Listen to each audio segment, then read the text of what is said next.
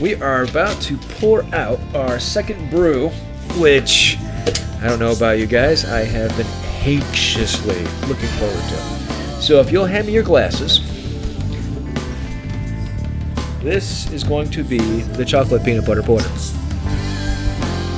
Peanut butter cup coffee order. Sorry, almost got that wrong. Once again, I don't get anything for uh, telling you about this, but You could smell this. Oh, I can smell it already. Come wafting over this oh way. man, It's it's a it's a porter, Mike. Ah, I can handle it. I can handle it. I Thank you, sir. I really really enjoy this one. There's a reason why we kept this one for last. I might have had. I've had a couple um, at uh, Hilarities downtown. I think I had something similar to this. I think this is our third iteration of this. What's that? This is the third time we've had this as a group. Oh yeah, yeah, it's that good. So this once again, it's it's as dark as Guinness, which I love. Oh my gosh, just Boy. smelling this thing. It it smells. I'll tell you what, I'm grinning right now. yeah. It smells like a chocolate uh, peanut butter cup dipped in coffee. Yeah. I would bathe in this. Not in front of you guys. Don't worry. Oh my lord, that is so good. There's I'm just gonna smell it for a couple minutes. I'm not even gonna drink it yet. too late. I already did. Oh, it's it's heaven in a glass. This stuff, it's so rich. I mean, it's it's like actually drinking your snack. yeah. It is very rich. It's you almost don't want to swallow it because you're not done with the flavor. You know what I mean? Right, right, right. You swirl it around a Yeah. little bit. oh, there's coffee. Oh, there's chocolate. Oh, there's peanut butter. It's better than the Reese's cup. Right? Oh, if they made this as a Reese's cup, I wouldn't be able to work during the daytime. Man, that is so good. Oh. And it's just the right of head to it. It doesn't get too foamy, you know? It's delectable. And it's consistent all the way down. This isn't the first time I've had this bad boy. Yeah. It's it's pretty consistent. This is definitely one of my favorite porters slash stouts. It's Yeah. Willoughby, we are proud of you. we're, we're so proud of you. Willoughby, you're my hero. Right. we are hugging the microphones right now. Well, Calvin, what do you think? Man, it's your first time, isn't it? yeah. This is your oh It, uh, remember we were in Pennsylvania at that, uh, yes. that opening of the school? Yes. Th- this is what it reminds me.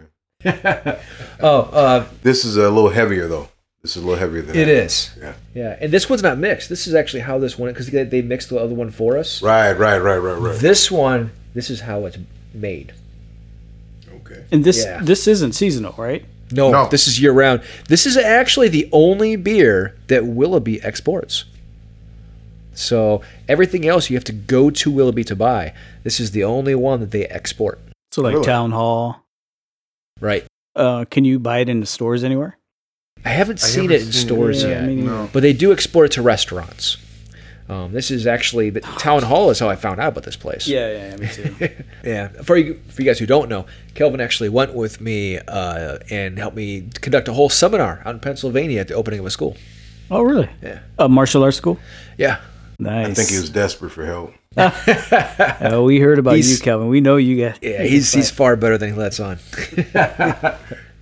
All right, let's start diving into Excellent the choice. second half of this. Oh, it's all Steve. Steve brought it for us. Thanks, Steve.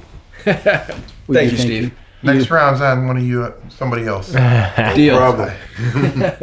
I think I've gone two for two already. So You I did- have, you I have. did well at uh, at Fatheads, and now I did well at well. Of course, I knew I was going to do well at Willoughby, but Right. Yeah. it'll be interesting to see the others that come because we are very fortunate to be in an area where so true. we have a lot of really cool restaurants and microbreweries here that just make a really do a great job crafting excellent product. Craftsman. To be honest with you, I, I I wasn't familiar with growlers. That's the name of the container. Yeah, I wasn't familiar with. Oh, that. by the way, we can reuse that. These are these are great growlers, by the way. Oh man, Look at that. Solid glass. And you bring it back and they'll refill it, and it's cheap. Oh, really? Yeah. Good to know. There you go. Always good. You always good. All right, let's enter into the second half of the discussion. Now, I will say this some people do make a historic case for millennialism, millenarianism. So Yeah, they're both right. Chiliism? Uh, oh, Chiliasm is uh, is is thousand in Greek, but um, it, it, references the thought of the millennium. So, um, Origen and Justin Martyr both had different thoughts about the millennium. So that would be the opening discussion of where they try, people try to build a historicity for that. Um, now they never they never taught it as um, church doctrine. These were thoughts they held, and I don't know as much about Origen, but even Justin Martyr made reference to in one of his materials. Just Origen did a little bit, but Origen had a lot of ideas. Uh, don't get me wrong, I love Origen because the guy he was great thinker. I love I love going through Origen stuff, but so much of it's heretical. Um, um, Some of the best reads right Oh there. my lord, it's great. You could build a whole sci-fi series off of half his stuff. Um, Origen's just if you never if you never had a chance to sit down and read Origen, just just do it. Um, but Justin Martyr was actually really good. He was he was a very good apologist. Um, as was as was Origen. Origen was a great teacher. He really was. He helped to propel the faith forward. No no doubt about it. Just let's just say though he will never be sainted. So So let me ask questions. question. So we're since you're bringing back to a um, where the, the origins of this goes back to probably one of the times during one of the councils that we studied last session. actually it does. It, I mean, it does. It does. But was that subject of this brought up during those councils? Yes. Uh, so um, I was actually going to say this in a couple of frames forward, but I'll go ahead and say it now. Um, um, yes, actually, Chiliasm was brought up inside the council of uh, Second Council, which would be what Constantinople, I believe, um, which would have been in 381. So, and it was cast out as a heresy. Um, and that actually is because they sat down after prayer and fasting and they went over the scriptures, as we will do here shortly, um, to see if there was a validation for that. And after going through all the notes, they found out there wasn't. And so it was cast out as a heresy. Um, and, and I'll say this too the church historically has never taught that there is a rapture or a millennium or all any of this stuff um, Until the 1800s. until the 1800s. It was always cast out as a heresy. Um, even Justin Martyr and Origen never taught it as church doctrine because they knew it was not church doctrine. Um, It was basically they a theory, they kept it to themselves. a so- theory that they had themselves. Right. And, and many church doctors throughout the centuries had their own ideas that they did never, they, they just never taught as church doctrine because you can have your own thoughts and be part of the church and be recognized as a good person in the church. And if you be, even have your own sainthood, everything else, it doesn't mean that all of what you teach is correct. So what transpired to make them take that step to want to push? That it was brought forward to them at one of the councils. Okay. uh, in uh, like I said in in uh, 381. So, um, but I'll bring this up, and we're going to go over three counter arguments to Chiliasm, and the three I picked is one by the Catholic Church, one by the Lutheran Church, and one by the Orthodox Church. I chose those three because they represent the three thoughts of the church. You have Catholicism, you have Luther, Lutheran. Luther, Luther really represents the Reformation and everything else that has come out since then. So I sum it up under Lutheranism, um, and then Orthodoxy. So Probably the three oldest churches known to they are, and, and it's kind of funny because if you think about it, Um, really, Luther Luther was the the young guy on the block. I thought he was he was uh, Martin Luther. Didn't he branch off Catholicism yes, yes, he did. disagreement that they had? Yes, and that's how uh, that's how the Reformation got uh, its start, Okay. and that's where you When got he nailed the theses on the door. right. That's where you got Lutheranism from, and then all the other branches of the church since then. Okay. So, um, but here inside uh, the Catechism of the Catholic Church, paragraph 676 follows a discussion of the Church's ultimate trial. Quote, the Antichrist deception already begins to take shape in the world every time the claim is made to realize within history that messianic hope which can only be realized beyond history through the eschatological judgment. The Church has rejected even modified forms of the falsification of the kingdom to come under the name of millenarianism, especially the intrinsically perverse political form of a secular messianism. Unquote. So, in other words, they expressly reject the idea of a millennial reign. At, at right at the point where they would actually call somebody out as anathema, they would excommunicate them if they actually would proceed to teach that. Oh, now you kicked the can open. And I mean, it's it, it was it was it was that bad at, at one point. So, uh, Lutheranism, uh, Luther said, the answer to your question. Well, this is not Luther. This is actually uh, one of their writings of the uh, Lutheran Church. Uh, the answer to your question depends on what you mean by "quote unquote" the rapture. The English word rapture is derived from the Latin translation of the verb "caught up." Lutherans certainly believe what Paul teaches in this passage, namely that those who are still living on earth when Christ returns visibly on the last day will be caught up, together with the dead in Christ to meet the Lord in the air.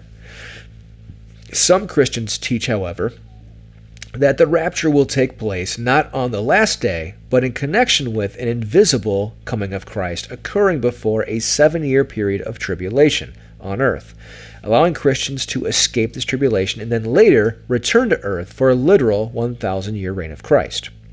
Lutherans do not believe that these teachings are based on a proper understanding of Scripture. Scripture teaches that all Christians will endure varying degrees of tribulation until the last day, that Christ will return only once, visibly, to catch up all believers, living and dead, into heaven, and that all believers will reign forever with him in heaven.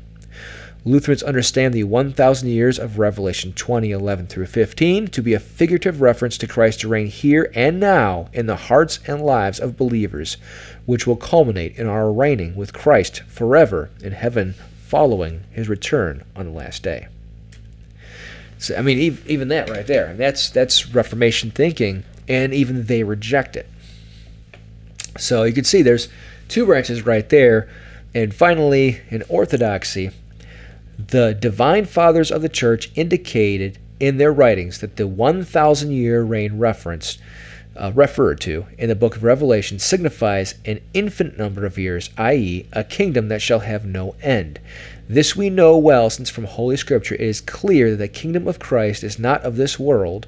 In Holy Scripture it is clearly indicated that the kingdom of heaven is also the kingdom of God or kingdom of Christ, insomuch as both St. John the Forerunner and Christ himself called it so. This kingdom of Christ will be spiritual and will reign over the internal world of man, while externally being revealed in the righteousness, peace, and joy of the Holy Spirit. Christ himself established this kingdom and explained in his parables how it will appear, who will include, and what power it will possess. His reign will not endure for a thousand years, but eternally. Its inhabitants will include all faithful Christians from all the peoples of the world. It will reign over all creation, and it will be a kingdom of righteousness. It will be a kingdom made up of souls, souls that have already entered and lived within in this present life. I think that puts it succinctly. And there's that Daniel 7 passage right there that causes, that is misinterpreted many times. Right. I mean, I mean, there's all three branches of the church right there. Um, And I think beautifully put in that last one, Yeah, the Orthodox view seems so practical to me, right? and that feels good. Actually, my family has Lutheran roots. Yeah, it, it just it's coherent to me. Yeah. I mean, Jesus said that the kingdom would be in you, right? Yeah. Where two or more are gathered together because we are sacred space. Over and over again, Jesus refers to us as being the temple. Thy kingdom come, thy will be done on earth as it is in heaven. Which is why in the Nicene Creed it says that he will come again and his kingdom will have no end. Man, this beer's good. so uh, yeah, it's it's beautifully put. More or less, according to the most ancient churches in history, um, Christ is reigning from the inside out. The kingdom from within within us is then exhibited through us to the world, making us the lights to the world on a hill that Jesus talked about. It actually f- fulfills all the parables that he told that we were supposed to be. If the kingdom is within us, being exhibited through us. So the question I have Shoot. for anyone who may be Lutheran or evangelical or Catholic, you know, if my view of of this uh, ideology or You're kind of rude. What about Pentecostals? I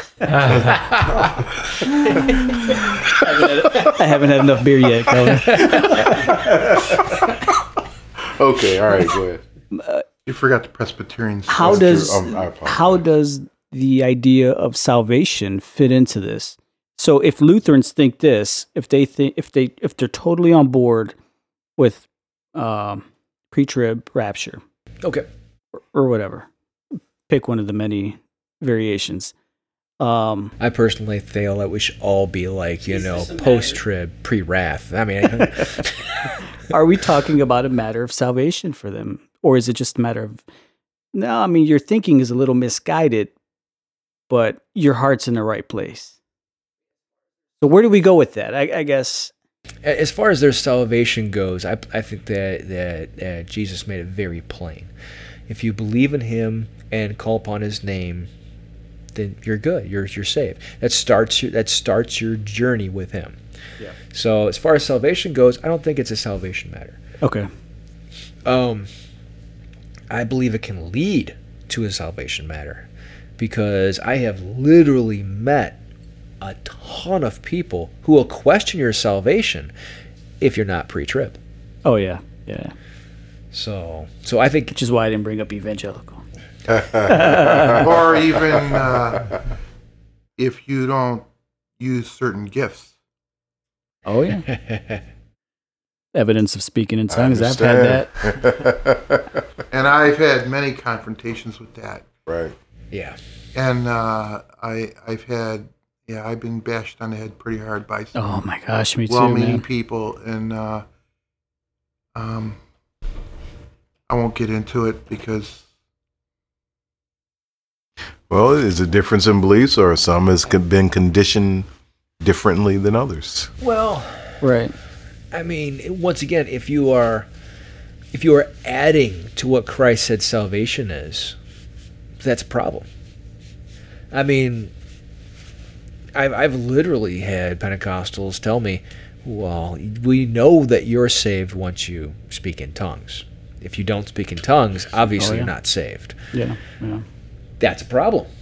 I I mean, that's just that's that is not what Christ said. He said to call upon his name and believe in him and then to follow what he said to do. Yeah. Which is where you get into your Matthew 25, right? You know, do these things that I told you to do. Mm-hmm. But even Ephesians 2, you're not saved from yourself or by your works. You're not saved by works. But, But speaking in tongues is a works. well, yeah.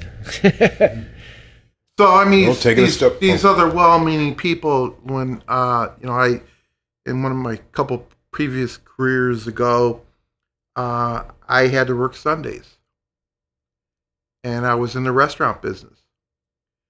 And Sunday more Sundays around church time, we got busy. and they all heard out of their churches, and they're gonna they're gonna go save us unsaved people who work in restaurants on Sundays. And uh, the, and then when they come in and they start preaching to me, and and I say, well, I am a believer. Well, you work on Sunday, therefore you're not a believer. And I says, no, that's not true. And so they said, well, you're you're sinning. And they're just saying, well, you're a sinner. It's like, well, yes, I am a sinner, but not because I work on Sunday, because I have to work. Because the reason why I have to work is because people like you come into my restaurant and patronize us. if you didn't come here, my company would close. Therefore, you're causing me to stumble. exactly. That's exactly what my whole whole idea of it. Oh, well, that just sent them sailing. You are my And I'm sorry. I, I really, I mean, well meaning and well intended. I understand it, but it was like, and it was just the same thing. Well, you don't do certain things, therefore you are not because, and and again, it's this people, like I said, with the best of intentions and niceties and all these things, but I really believe people put God in such a small little box that even God can't work through that. And I- I serve a God who created everything, who spoke, and everything was given order and order and and and, and substantive value. Right. Mm-hmm. you know and and he- for me to to put him in this itty bitty little box to say well this is what he's all about. And if you don't meet these qualifications these criteria therefore you are not. And my lord died on a cross for everyone. The most heinous criminal the most heinous person in history living today and and people regard as scumbags or whatever else we want to call them you know but he died for them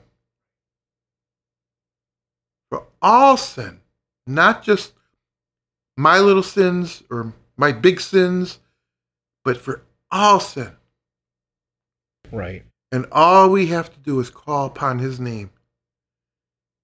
And we get to take joy in that kingdom. And it doesn't mean that we're perfect at that point, but that's where that wrestling goes in. That's where you start your journey. That's where the journey begins. But that brings us into, like I said, um, I, I believe that the Bible, Amen, Steve. um, the Bible is is full of rhetorical devices. Um, just like we have now, we have hyperbole and everything else, right? So, um, the Bible is full of rhetorical devices, and this is where Justin Martyr and uh, Origen, you know, they were corrected. And people were like, "Well, there's there's a thousand year reign," and they were able to easily dismiss that. Here's how it happens. So Jesus will reign for how many years? Forever. Well, okay, but millennial thing. Okay, Well, thousand. a thousand years. All right. So, but can anybody else name a passage in the Bible where a thousand is used? So, if we if we jump through there real quick, you'll find that the term a thousand or one thousand is always used, without fail, always used as a rhetorical device. It just means a big number. That's all it means. Symbolic. Exactly. I mean, throughout the entire Bible, I've pulled. I, I have. I actually have. Uh, I have a couple listed right here in front of all of us, but um, I actually have a, a large list of where thousand is, and there is a. There, it's used quite a few times, but every single time it's used as a rhetorical device. It's never used to mean one thousand for a, few examples, uh, Job 9 3. If you will content, contend with him, he cannot answer him of a thousand. Psalms 50 and 10. For every beast of the forest is mine, and the cattle upon a thousand hills. And I wish he'd give me a few. Now, I'll stop right there. I'll stop right there. If we're being literal about this, does that mean once we get to the 1001 hill, God doesn't own it? Because obviously, God only has 1,000 hills. Point hmm. taken. All right? It just means a lot of hills. All right? Well, then we, we're putting limitations upon God, and he has no limitations. Right. Ecclesiastes 7:28. One man among a thousand have I found, but a woman among all those I have not. Do we really think that he counted 1,000 men and then he said, "Up, that this one's 1,001"? No, it's a rhetorical device, and Ecclesiastes is poetry. All right, so we know. Song of Solomon 4 That's 4. the odds of finding a good wife is finding a, a woman among a thousand. uh, We've been pretty successful here. we're gonna be Song of Solomon 4 4. All the guys are staying quiet, Steve. whereon there hang a thousand bucklers, all shields of mighty men. Is he literally saying, I have 1,000? No, no, he's saying there's a lot of shields. Daniel 5 1 Belshazzar, the king, made a great feast to a thousand's lords and drank wine before the thousand. It was a lot, okay? Yeah. I- and you know how we know it wasn't a thousand? There wasn't a thousand kingdoms back then. okay? There literally was not a thousand kingdoms where he lived. So it just means a lot, a Yeah, big number. yeah, yeah. If if if it was today, they'd be using a million because that's what we do now, right? I can't lift that. right. That's, Very like, that's like a million pounds. So it's literally a rhetorical device. like being a billionaire. Yeah, right, right. Does that mean you only have one Very billion common. dollars? so now here's where we start getting into where it's interesting. Um, and this is actually off of my blog, um, but I'm quoting. I'm actually quoting a couple different things here. Um, so as you can see, it was the spread of the Scofield Reference Bible and the Charismatic movement, the two go hand in hand, that created the doctrine of the rapture. Why is this dangerous doctrine? Because it creates false hope. As persecution increases throughout the world and Christianity begins, I'm sorry, being the worst persecuted among the world's religions, it is going to cause a great falling away, more than likely contributing to that which was spoken by our Lord. Um, as Father John Peck has said, in the last 100 years alone, over 100 million Christians died for their faith. Think about that. 100 million. That is a big number. That's bigger than a thousand. In the first century of the church, Yeah, in just the last hundred years. Last 100 years. Uh, Just now. And actually, that number uh, is uh, was most of that was probably within the last 10 years. Well, it is a little more than that. I mean, A little more than that, You had yeah. over 60 million in the Bolshevik but Revolution alone. I think what's what what is a very interesting statement with that is that if uh, because of the persecution, actually the church is actually growing fast. It, it, Russia's a, a good example of that. The country is, you know, full of, of Orthodox Christians now. But even in Islamic, From the top from the top down. Right. Exactly. Yeah. um, to, going on. Over 99% of them were Orthodox Christian martyrs who chose death over convenience. To think that we will be miraculously spared their tribulations and temptations is, frankly, a slap in the face of every man, woman, and child that endured to the end and were obedient unto death.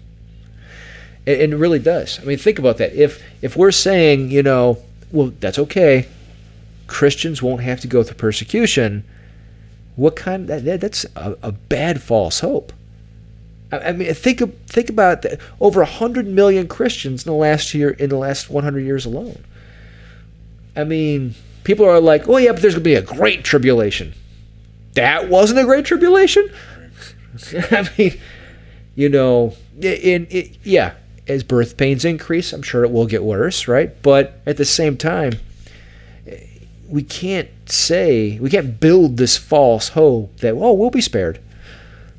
It doesn't work like that. I mean the bible and history have taught, have taught us otherwise. You know in the bible if you go back what the bible says look at john uh, 17 15 I do not ask that you take them out of the world, but that you keep them from the evil one. Ooh, hold on. Let me repeat that. This is Jesus praying. I do not ask that you take them out of the world, but that you keep them from the evil one. That you do not take them out of the world. That kind of foregoes a rapture. Uh, John 16 33. In the world you have tribulation, but be of good cheer. I have overcome the world. Matthew 5:10. Blessed are those who are persecuted for righteousness' sake, for theirs is the kingdom of heaven. Nowhere does Jesus say, "Hey, by the way, that tribulation coming? Hey, don't worry about it." But this that passage in Matthew talking about blessed are those that are persecuted, the kingdom of heaven is yours. Of the um, Beatitudes, which is where it comes from, Mhm. That is the only one, the only thing that if it happens to you that has that blessing. Yeah. All the others are, you know, those who, you know, peacemakers and things like that. They're different blessings. But none of them inherit the kingdom of heaven. But this is the only one where you do inherit the kingdom of heaven if you are persecuted. Yeah.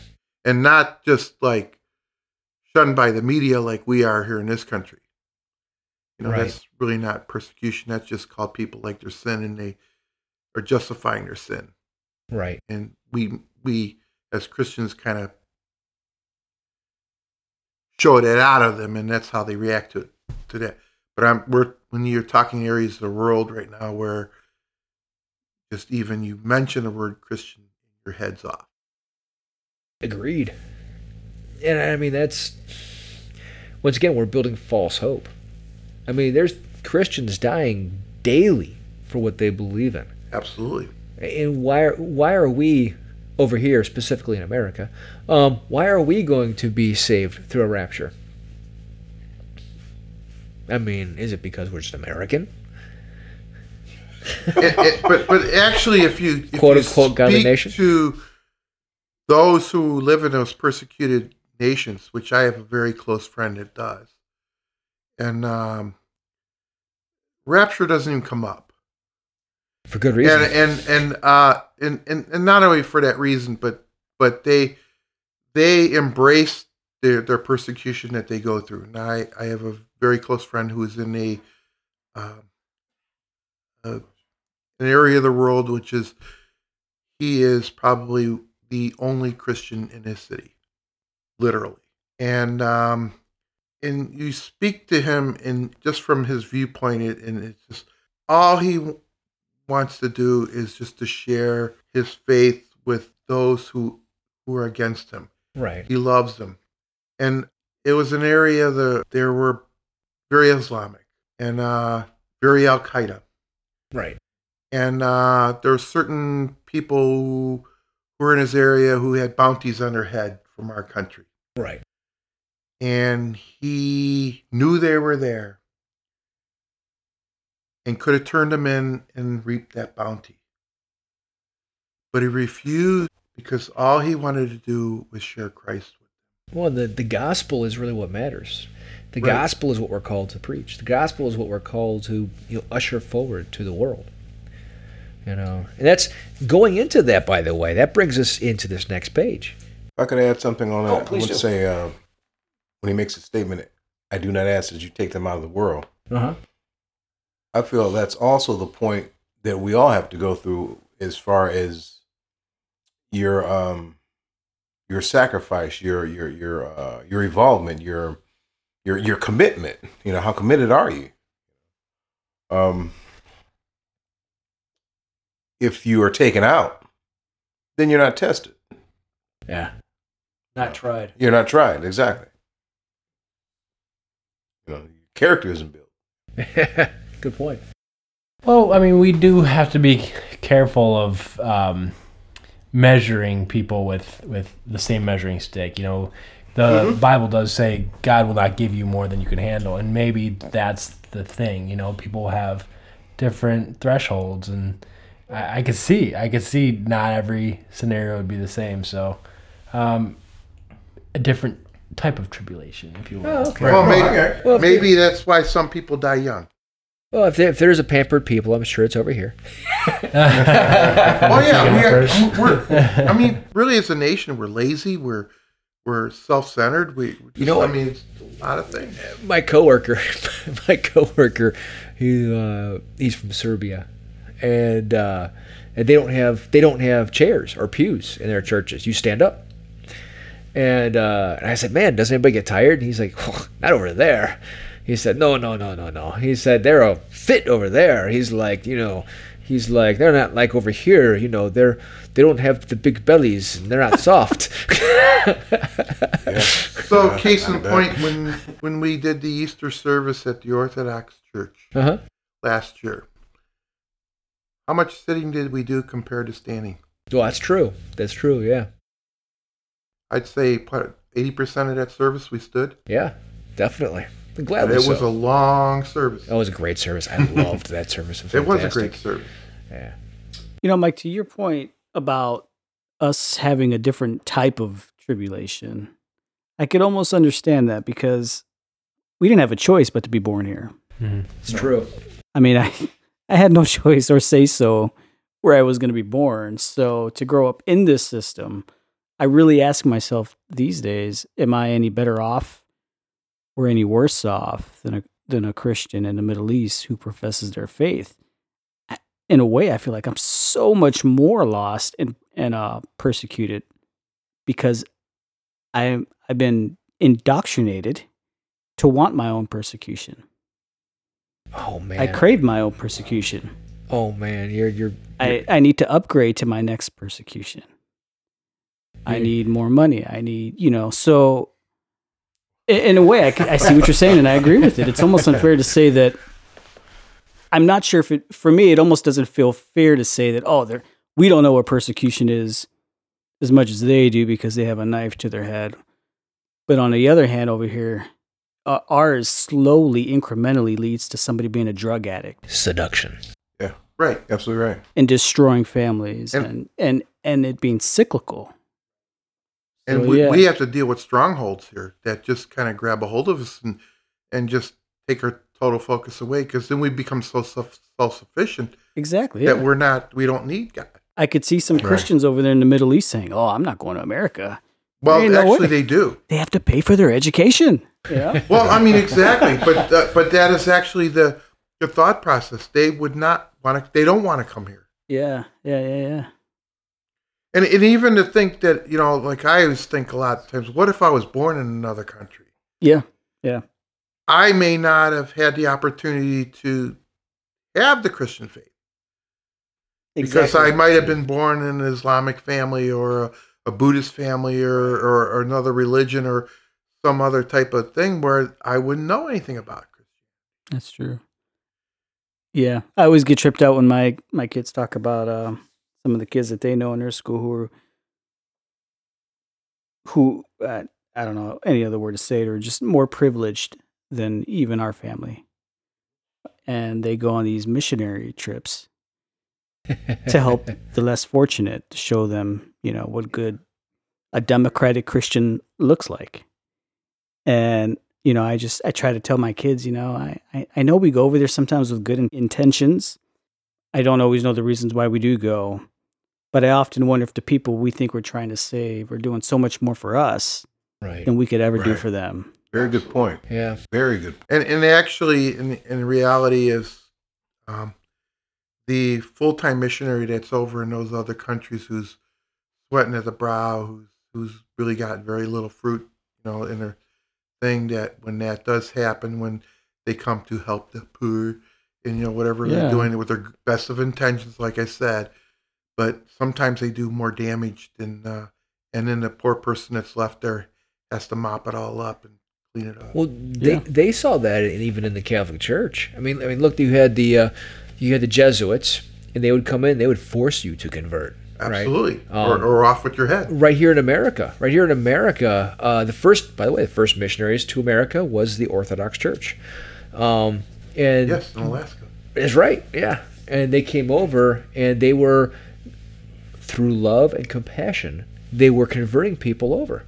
and they were very impressed by the love and the giving of of them because they would give them education, they would it would give them uh, medical treatment. They would, so they came over here and they were very beneficial to them. Well, there was uh, there was actually uh, a couple traveling uh, converted, a couple of converted natives traveling back across Alaska, and they bumped into some Jesuits, and the Jesuits said, "We have to be Christians." They said, "No, we are Christian."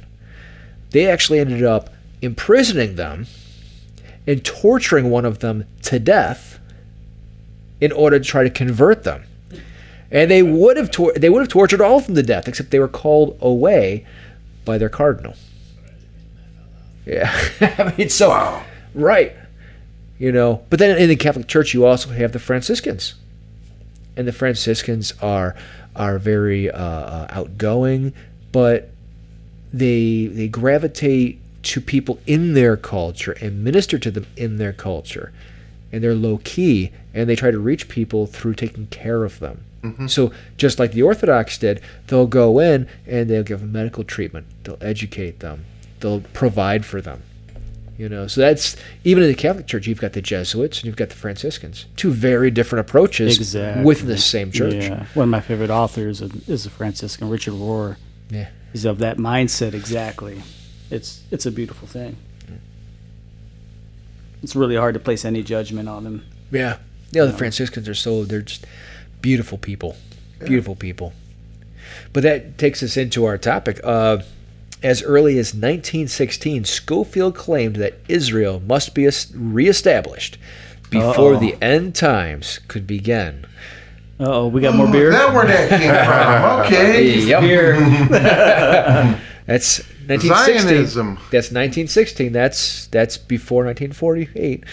Um, the emergence of Israel as a nation state in 1948 was taken as a fulfillment of this promise and proof that premillennial dispensationalism was a valid interpretation.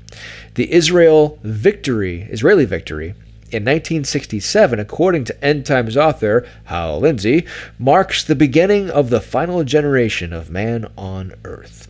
The Israeli displacement of Palestinian villages, Christian and Muslim, is celebrated as a necessary part of God's plan. So let me put a little oh. kibosh on this. We've already had two generations since then. That's true.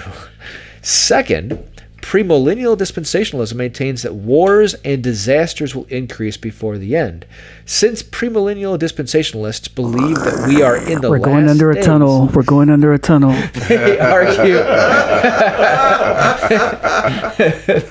they argue that all current efforts for peace, especially in the Middle East, are pointless. When asked about Jesus blessing the peacemakers, Matthew 5 9, they respond that these words do not pertain to the dispensations of the church. Christians, it seems, are not expected to live by the Beatitudes. Oh. So what was the Beatitude suggestions? Uh, obvious, well, no, it's for the obviously it's for the previous well, uh, dispensation. Excuse me, but uh, I believe those were words out of Jesus' mouth. Ah, Not for our people. Hello. Oh, I didn't know I had a special little label. We're all labeled. It's Come such a it, it's such a taboo subject. I mean, you. It's a really really touchy on. It is. touchy subject. It N.T. really is. Wright almost didn't want to talk about it when he was asked about it publicly. It's true. It is people get very hot under the collar about it. It's very touchy, Right. Um, because this is something that we are witnessing right now, historically. Right. We can see it going on right now, and for me as a Christian who believes in the teachings of Christ and, and believing in Christ, when I see the treatment of them, um, and the fact that we can't have a safe place to talk about it or even talk about it is a huge red flag. I agree. And so, yeah, I mean, well, I mean, here's the thing: is that we we shouldn't be treating Israel like it's untouchable. We should be ministering to them like they need a savior because they do. I mean, it's one of those countries that we need to keep ministering to, not turn a blind eye to and just support. We need to actually step forward and be like, "Hey, guys, you need Jesus." Yeah, You know, I mean, it's we do it to everybody else. Israel should be no different. yeah. Let me say this: some of my favorite heroes that are fighting for uh, this cause, this particular cause, the Palestinian issue, uh, are Jewish. Yeah. There are some great uh, people who are who are fighting for them, and their own government, and, and a lot of the Jewish people will throw them under a bus. Right. Um, but you know, we need those people to help fight that cause and, and make this issue uh, at least a safe place to talk about. I mean, I mean, the fact that it's career suicide, Yeah. you know, and again, this is a whole issue that you can't even talk about it without being political, yet somehow religious. Right. The ambassador to Israel uh, in the UN, Danny Danon, Danny Danyon, something like that. In in one of his uh, sessions there, where Trump had asked Israel to stop, you know, doing all these new settlements until we have a peace plan, he held up a Bible, and he said God gave him this land, and there's nothing essentially that the world can do about it. They do what they want. Right.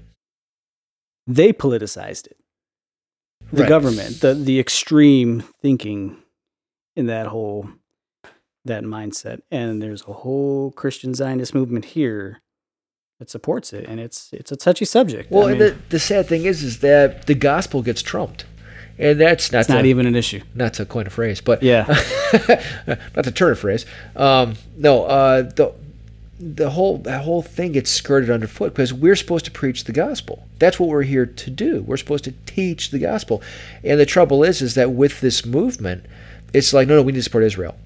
Well, no, no, we're supposed to minister to Israel. We're supposed to, you know, bring them back under, you know, God's wing. This is what we're here to do. We're here to teach the gospel.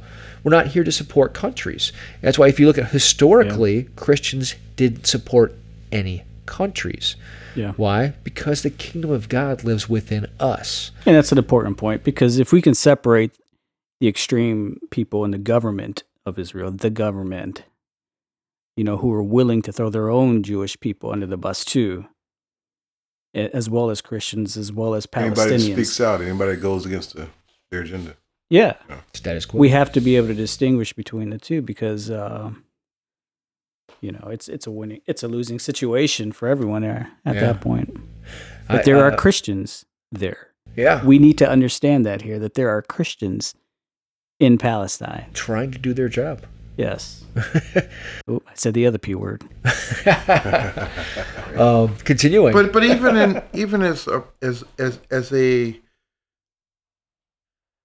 Christian, personally ourselves, you know, as you said, we're to share the gospel, and uh, that could be done through numerous ways.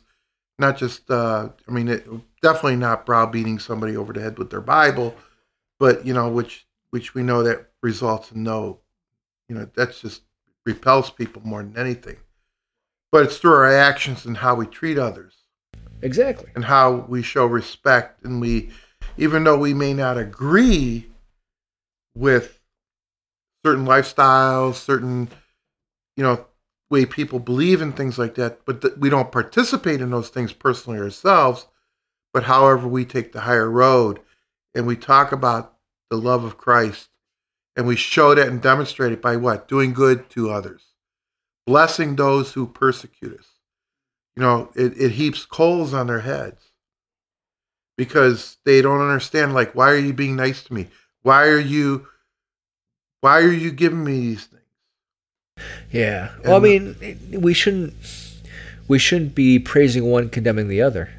We shouldn't be like, you know, Yeah. support Israel, but you know, condemn Palestine.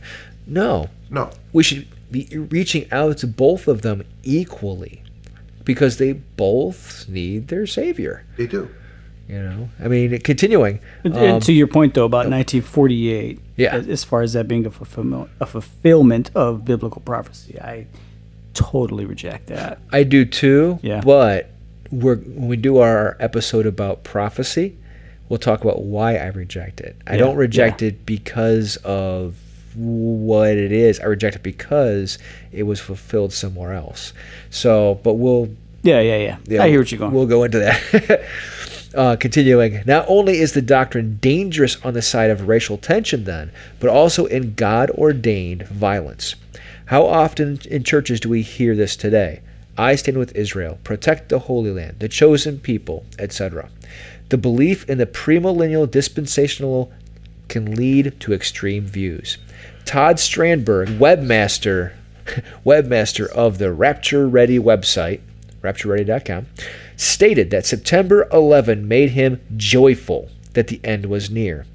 A lot of this is quote a lot of prophetic commentators have what I consider a phony sadness over certain events. In their hearts, they know it means them getting closer to their ultimate desire. Unquote. An upside down Christianity emerges with premillennial dispensationalism. It creates a skewed view of the Christian faith that welcomes war and disaster while dismissing peace efforts in the Middle East and elsewhere, all in the name of Christ.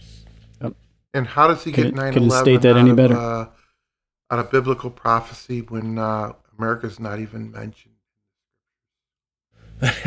or referred to or even noted or even hinted about? Yeah.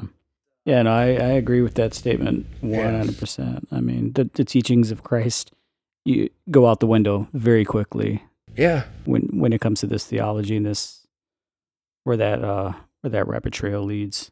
yeah, I, I, I agree. All nations are, are we're supposed to be leading all nations to Christ. That's really what it comes down to. Not supporting one because of a quote unquote promise, but instead ministering to them so that they can once again know that there is a promise. And Yeah. what is the Great Commission? Teach the gospel. To all nations, to all peoples, Right. to everyone.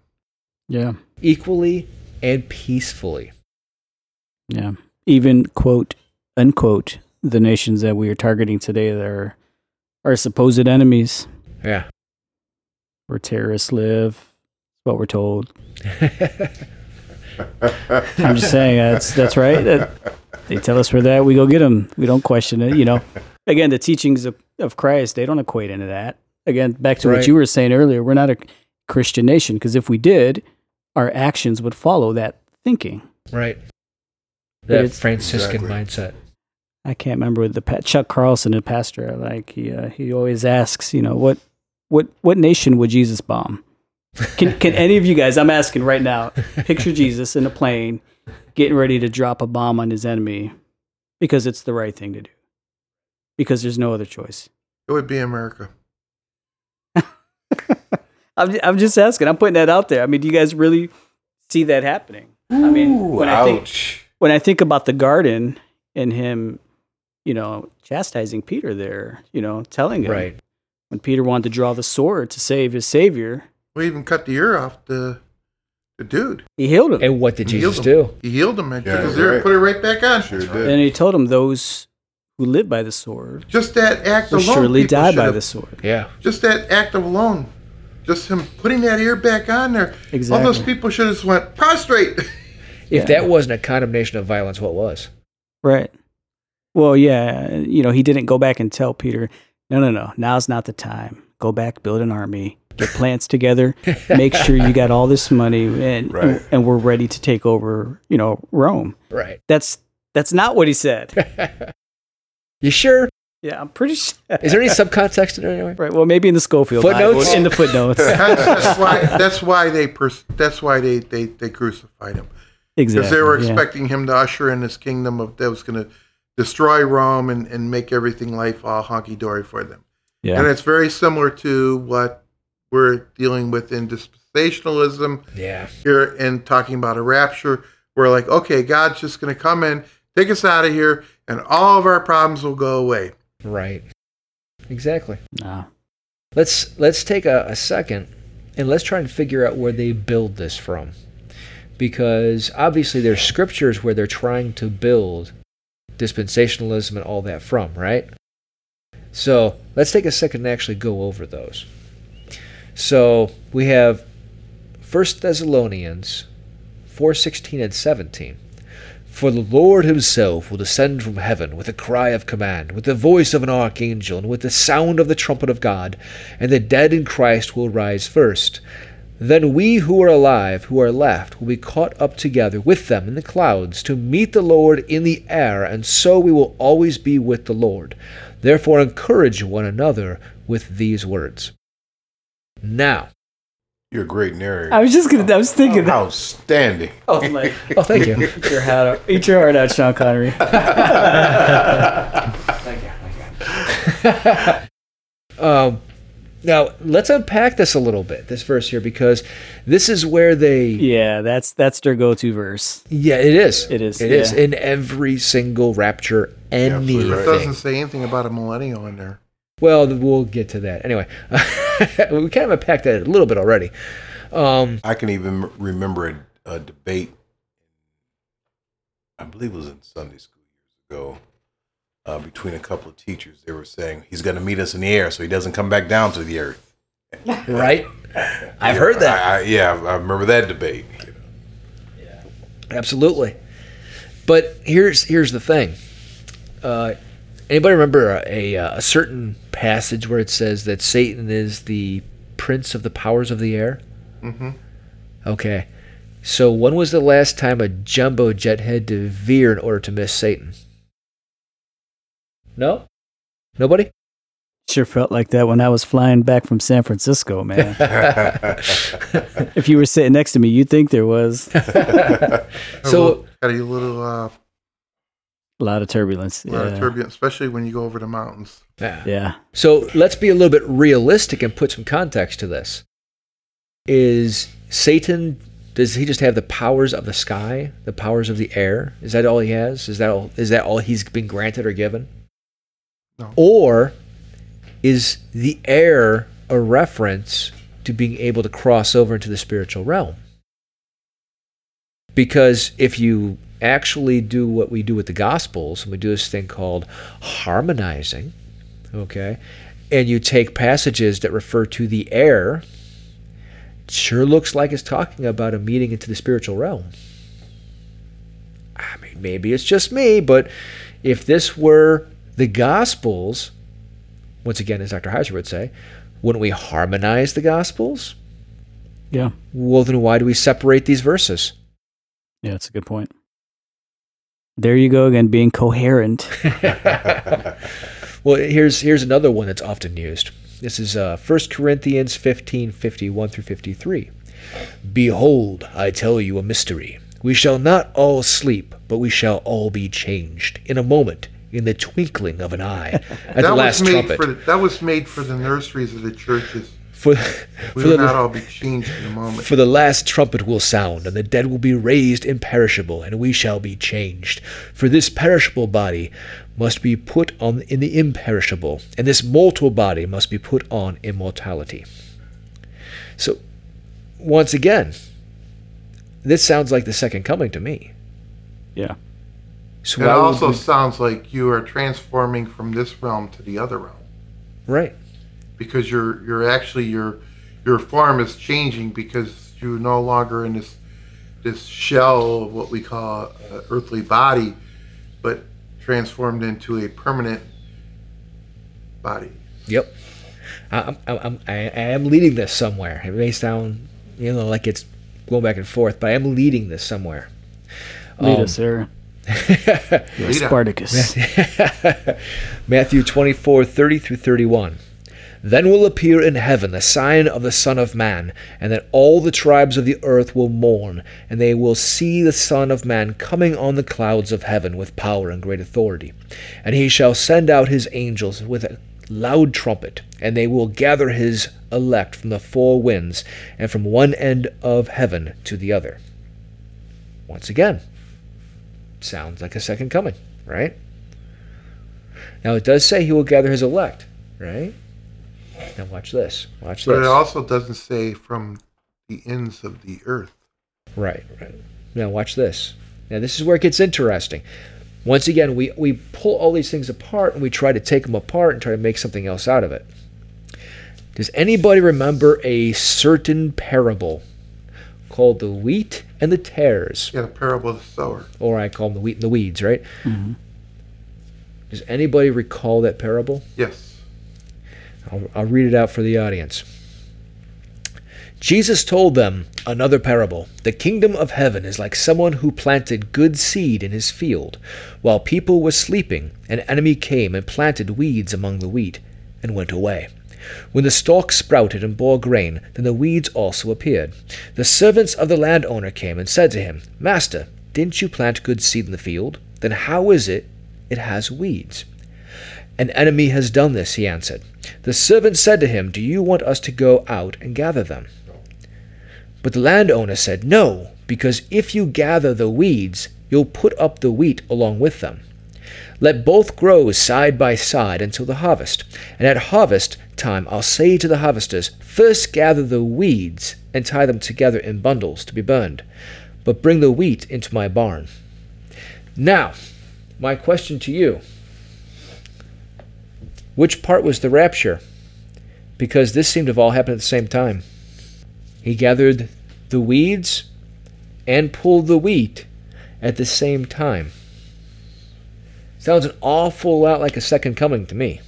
And if you pay close attention, first gather the weeds and tie them together in bundles to be burned. If anything, the rapture is for the sinful. So ba- basically, the, the, the gathering of the weeds is the, if you look into the book of Revelation, it's the great white throne judgment, is the uh-huh. weeds. Now, let me harmonize this a little more. Okay, this is going to go back to the Beatitudes. Let me harmonize this a little more. It says, First gather the weeds and tie them together in bundles to be burned. All right? Weeds are pulled out first, not the elect, not the good people. But bring the wheat into my barn. Why would you bring the wheat into my barn? Because that's the harvest. Right. You want to keep that. You want to That's the good it. stuff. Ready? What do the meek inherit? The earth. Oh. So that's our that's when we inherit the earth. We're not pulled out of it. They're pulled out of it. Oh, okay. Mm. And burned. and separated and burned. But to me, that the the the the weeds that are harvested is the great white throne judgment Mm-hmm. that's spoken about in Revelation, where those and that were not written in the book of life, which is the weeds, Mm-hmm. And they were let off to burn in the lake of fire. Yep. Where the believer, where the believer who who goes through the what they call the bema seat judgment, where we're judged for our works, Mm-hmm. not because we did we didn't accept Christ, but there's where our embarrassment will come in because we'll realize that all the things that we did in this life that were futile and nonsense Right. and bad teaching and whatever else that we have to going with that, we realize that how much we let the Lord down. Uh-huh. That's why we will have tears. But the Lord will dry those tears because we are permanently with Him and we will be in the perfect kingdom. Now, question for you. Why don't those happen at the same time? They may they may actually do happen at the same. Time. So wait, there's no scripture saying those are two separate events? Well, I, I, I, I can't answer that question because I don't know. That And- puts and- Jesus and- in a predicament there. Well, I mean, to be really honest with you, I mean, you know what? He's got. He could do, you know, anything's possible. I'm just saying it doesn't sound like it's very time efficient. Well, it, it may not be. You know, he might do it. He might do it together. I don't know. Does it really matter? Right. What matters is the fact is, are you going to either accept them or di- or reject Right, them? right. I, And I that's just the bottom line. I just think we take that and we pull that apart in the West more than it has to be pulled apart. Why are we saying that the Bema seat is going to be something that's happening separately from the other judgment? It, it mm. might be simultaneous. Yeah, I believe it's us that parse that and pull that apart. I don't Right. think it's actually scriptural. We're we're having to figure this out here. You know, I like I hear Heiser say all the time, but to the ancient Semitic mind, you know, uh, I don't think they had as many filters as we do. I believe you're correct. And, So and, they, and, and it the was thing, understood. the other thing too about it is is this the bema seat really it was really not specific in the scriptures. It doesn't clearly say what it's all about.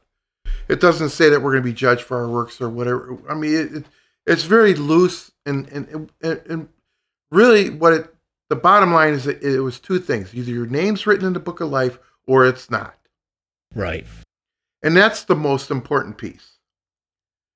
And and as you say as we work out our salvation and to realize that as we commit our life to to to Christ to live for him and then and then to you know certain things need to change not immediately not like overnight although some occasions some of those things do go away very quickly that we that we've done but to realize is we work that out as we wrestle through that Right. and I think that's what God wants, expects us to do. And not that, you know, he you know, and we're gonna we're gonna fall short no matter what we do. Because we're just finite human beings that, you know, and and and just who we are. Right. But to realize though as we do that and and how this other thing goes and and, and and we put so much into it. We put so much emphasis on it. And I think that's basically how our society is. If you are a certain this, then you are that. Yeah, make a And good point. and I think in the kingdom of heaven, it's not that way. It's either you are or you are not. It's just cut and dry, and that's it. When and I'll, I'll point out that in the traditional churches, um, Orthodoxy, Catholicism, Lutheranism, they don't have a standard eschatological view. They don't have one because they know that it's in vain that you would create one. I mean, I mean they'll, they'll tell you straight up. I was reading uh, one of the fathers the other day, and they, you know, modern fathers. They said we don't take a presuppositional view because if we did that, we're hmm. just assuming that God is going to follow exactly what we read literally across, and then we're, you know, going across all the different devices and stuff that are put down inside the text. And it's not like that. The Bible's not written like that. No. The and Bible's who are written we? Who are we to tell God? right. Yeah. Well, with the whole idea of dispensationalism, though, it doesn't even seem to be taking something out as much to me. It seems like injecting something in. Yes. and that's why I think it's it's important to kind of to be able to decipher it to some extent because you know it, it's a sad day to wake up one day and realize that you're the oppressor, it, thinking you're saving people. Ow. You know what I mean? And uh, imagine Paul, you know, on his conversion, when hearing Christ's words, "Why do you persecute me?" But in his mind, he wasn't thinking that. He was Right. zealous. Right. you know what what if there's a part of that here in the west that we have to accept that we don't want to accept because we can't see it yet Yeah. you know and i think that's why we try to figure it out so Always think of that point. If I'm average Joe Blow and I see it, yeah I can't see how the upper echelon can. Yeah. it's to a point. It's just arrogance. I mean, I agree. yeah. I I mean, I'm going to say that I understand all the plans of God. I, I, I understand what everything is going to take place in the future. I, I mean, this is it's just to a large extent, it's just arrogance. And that's why I really admire the humility of the ancient churches when they're like, yeah, I mean, Jesus will come again, and his kingdom will have no end. That that's it, you know. And they're happy with that, and they're comfortable with that. Why? Because they don't say they don't try to figure God out. They just let God be God, that's true and they know that Jesus will come again because he promised to come again. But they don't, you know, put the roadmap down and say, well, this is what he's going to do. Yeah, I mean, that's that's a very foolish endeavor. Very foolish, and I think a very Hmm. dangerous place to be Yeah. because you're actually poking your finger in God's eye. I, I heard some I, I heard somebody myself I won't say any names. I heard somebody myself when talking about wars and stuff like that. They were like, "Well, amen. Thank God it shows that guy, that he's going to be here that much sooner." It's like, whoa, are, are you thanking God for disaster? We're supposed to be the peacekeepers. Blessed are the peacemakers. well our country needs it that's what i've heard in the church we need it for our economy and i was told that Yeah. Well, if you look at it, and I, I pointed this out to somebody, every time there's been a depression across the Western economy, there's been a war. It's a war, yeah. You're absolutely right. Uh huh. I don't know if anybody else has noticed that, but every time there's a depression, there's a war. There's a war coming. Because we just went through a doozy. Well, I mean, We're still at war. I'll just Not say, on it hasn't major ended yet. Well, yeah. Between, yeah, between, we have a political war right now that we're, we're fighting. You're absolutely right. yeah, but it's uh, well, has has this made uh, has this made anything clear for anybody? Oh yeah. Oh, yeah. Well, we know what we don't believe. Okay. I just wanted to shed a little historical light on on you know the Left Behind series. One thing we did, one thing we didn't talk about What's that? when we brought up Pen- Pentecostals, we didn't speak on snakes. okay, all right. Oh no no. That's an upcoming episode. Oh no, Okay, we, all right, all we right. actually are. I are, we already have planned a uh, a whole episode on denominations. Uh, Yeah, I'm already gathering a lot of good resource for that too. Special gifts. And the snake Oh. handlers will come up. ah, Well, yeah, I'm actually going to bring an Anaconda and see if uh, you know we we can tame it. You know. okay, all right. I think what it has done for me, though, Aaron, uh, reinforced the idea that a lot of these newer concepts do not belong with a historic church. And that's a huge point. Agreed. A lot of these newer things that, that are taught here in the West are not with the historic church. And we need to own a piece of that. I agree. Once again, And, and that's very interesting observation too, because the last thing that was said in the book of Revelation, he that adds to this book or takes away from. And by doing this, we're adding to it. We're Yeah. creating a new, and I, I, we're continuing the story. The story's over. Mm-hmm. Christ died, he rose from the dead, and that's it. As he said, tetelestai, it's finished. Right. Hmm. So there's no more addition to it, no more somebody else to, to write a, a different chapter in a different way, and, and, and, and because because we like things easy. Right. I, I've, I have this really weird, odd, horribly ridiculous concept in my head. What if it's wait instead of waiting for war and calamity and hunger and all that, Apocalypse. right? Yeah. What if instead of all of that, we walked forward and actually tried to create peace on earth?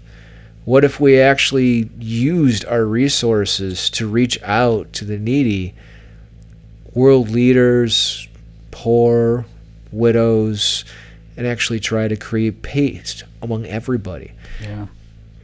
You know, get to the Middle East. What what if we were in our lifetime? What if we were the ones to create the peace in the Middle East?